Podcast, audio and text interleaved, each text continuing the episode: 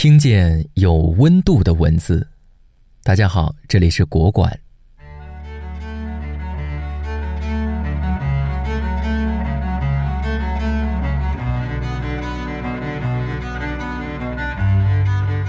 民国期间，北洋军阀混战，总理靳云鹏没钱发粮饷，各地部队纷纷来催。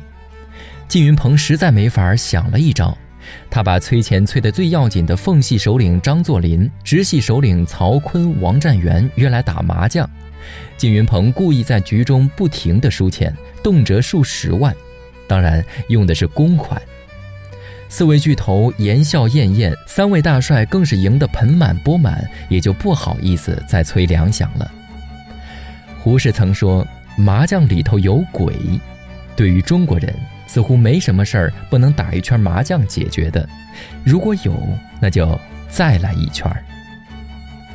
毛泽东曾经戏称，中国对世界有三大贡献，第一是中医，第二是曹雪芹的《红楼梦》，第三是打麻将。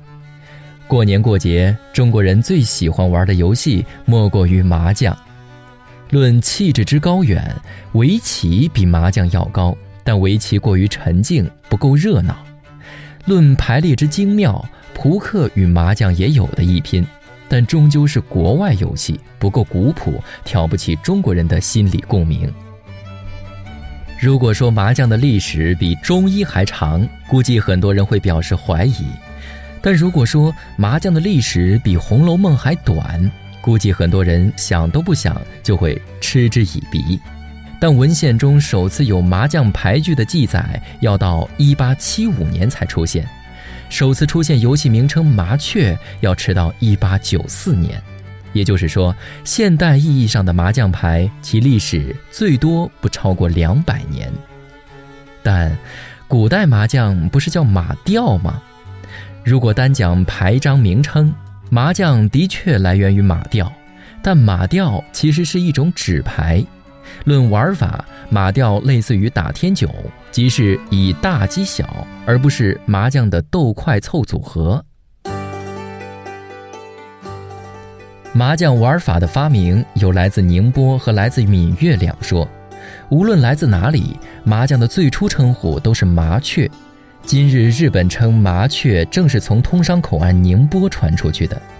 麻雀儿化音后变成麻雀，在吴中北部就变成了麻将，乃至于现代普通话都称这种游戏为麻将。麻将的玩法有港台、闽粤、京沪川等各种流派，层出不穷，但万变不离其宗。麻将的基本目标都是通过一系列置换和取舍原则，四家斗快摆出特定组合的牌型，并阻止对手达成相同目的。麻将桌上一旦开局，牌张只有三种。第一种叫暗牌，是大家都没有看到的牌，相当于不可预测的未来。第二种叫明牌，指游戏各方依次打出的无用之牌。这种明牌暗示着我们的过去已成定局，看似无用，其实透露出牌局走势的信息。有心人可以见微知著，以此判断暗牌和敌人牌势的走向。第三种叫活牌，是指自己手中握的牌张。三种牌中只有活牌不断变化，从暗牌处得到补充，又不断打出明牌，而又能维持平衡，也就是每个人手中只能有十三张牌。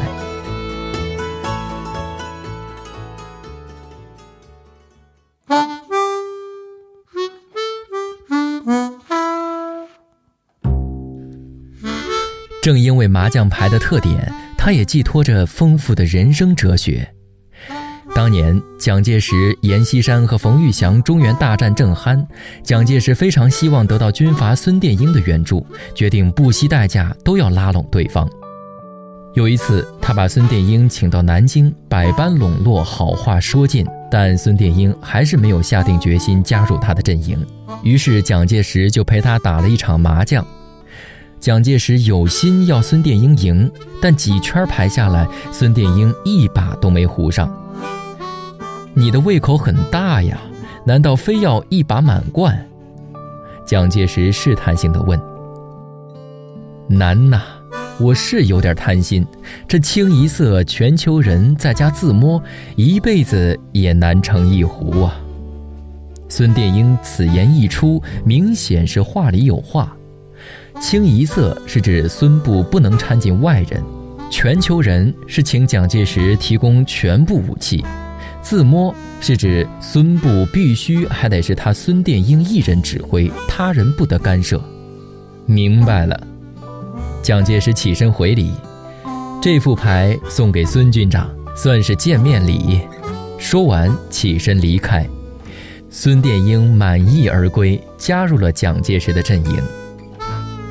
麻将虽然是游戏，但牌局也相当于人的格局，在牌张中争取自己的最大利益，相当于在人生艰难困苦的时候，选择一条最适合自己的道路。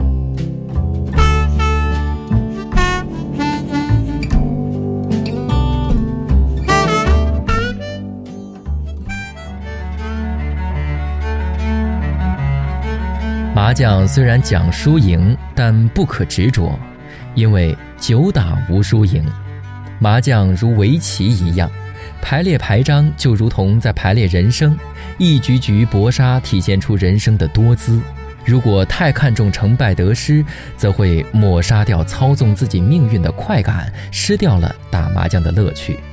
麻将界流传着这样一段宗旨：入局斗牌必先练品，品宜镇静，得牌勿骄，失牌勿吝，顺时勿喜，逆时勿愁，不形于色，不动乎声，浑含宽大，品格为高，尔雅温文，斯为上乘。得失恒常，唯行中道。无论你以什么心态加入牌局，多玩几局，细加品味，最终你会发现，麻将深处意气平。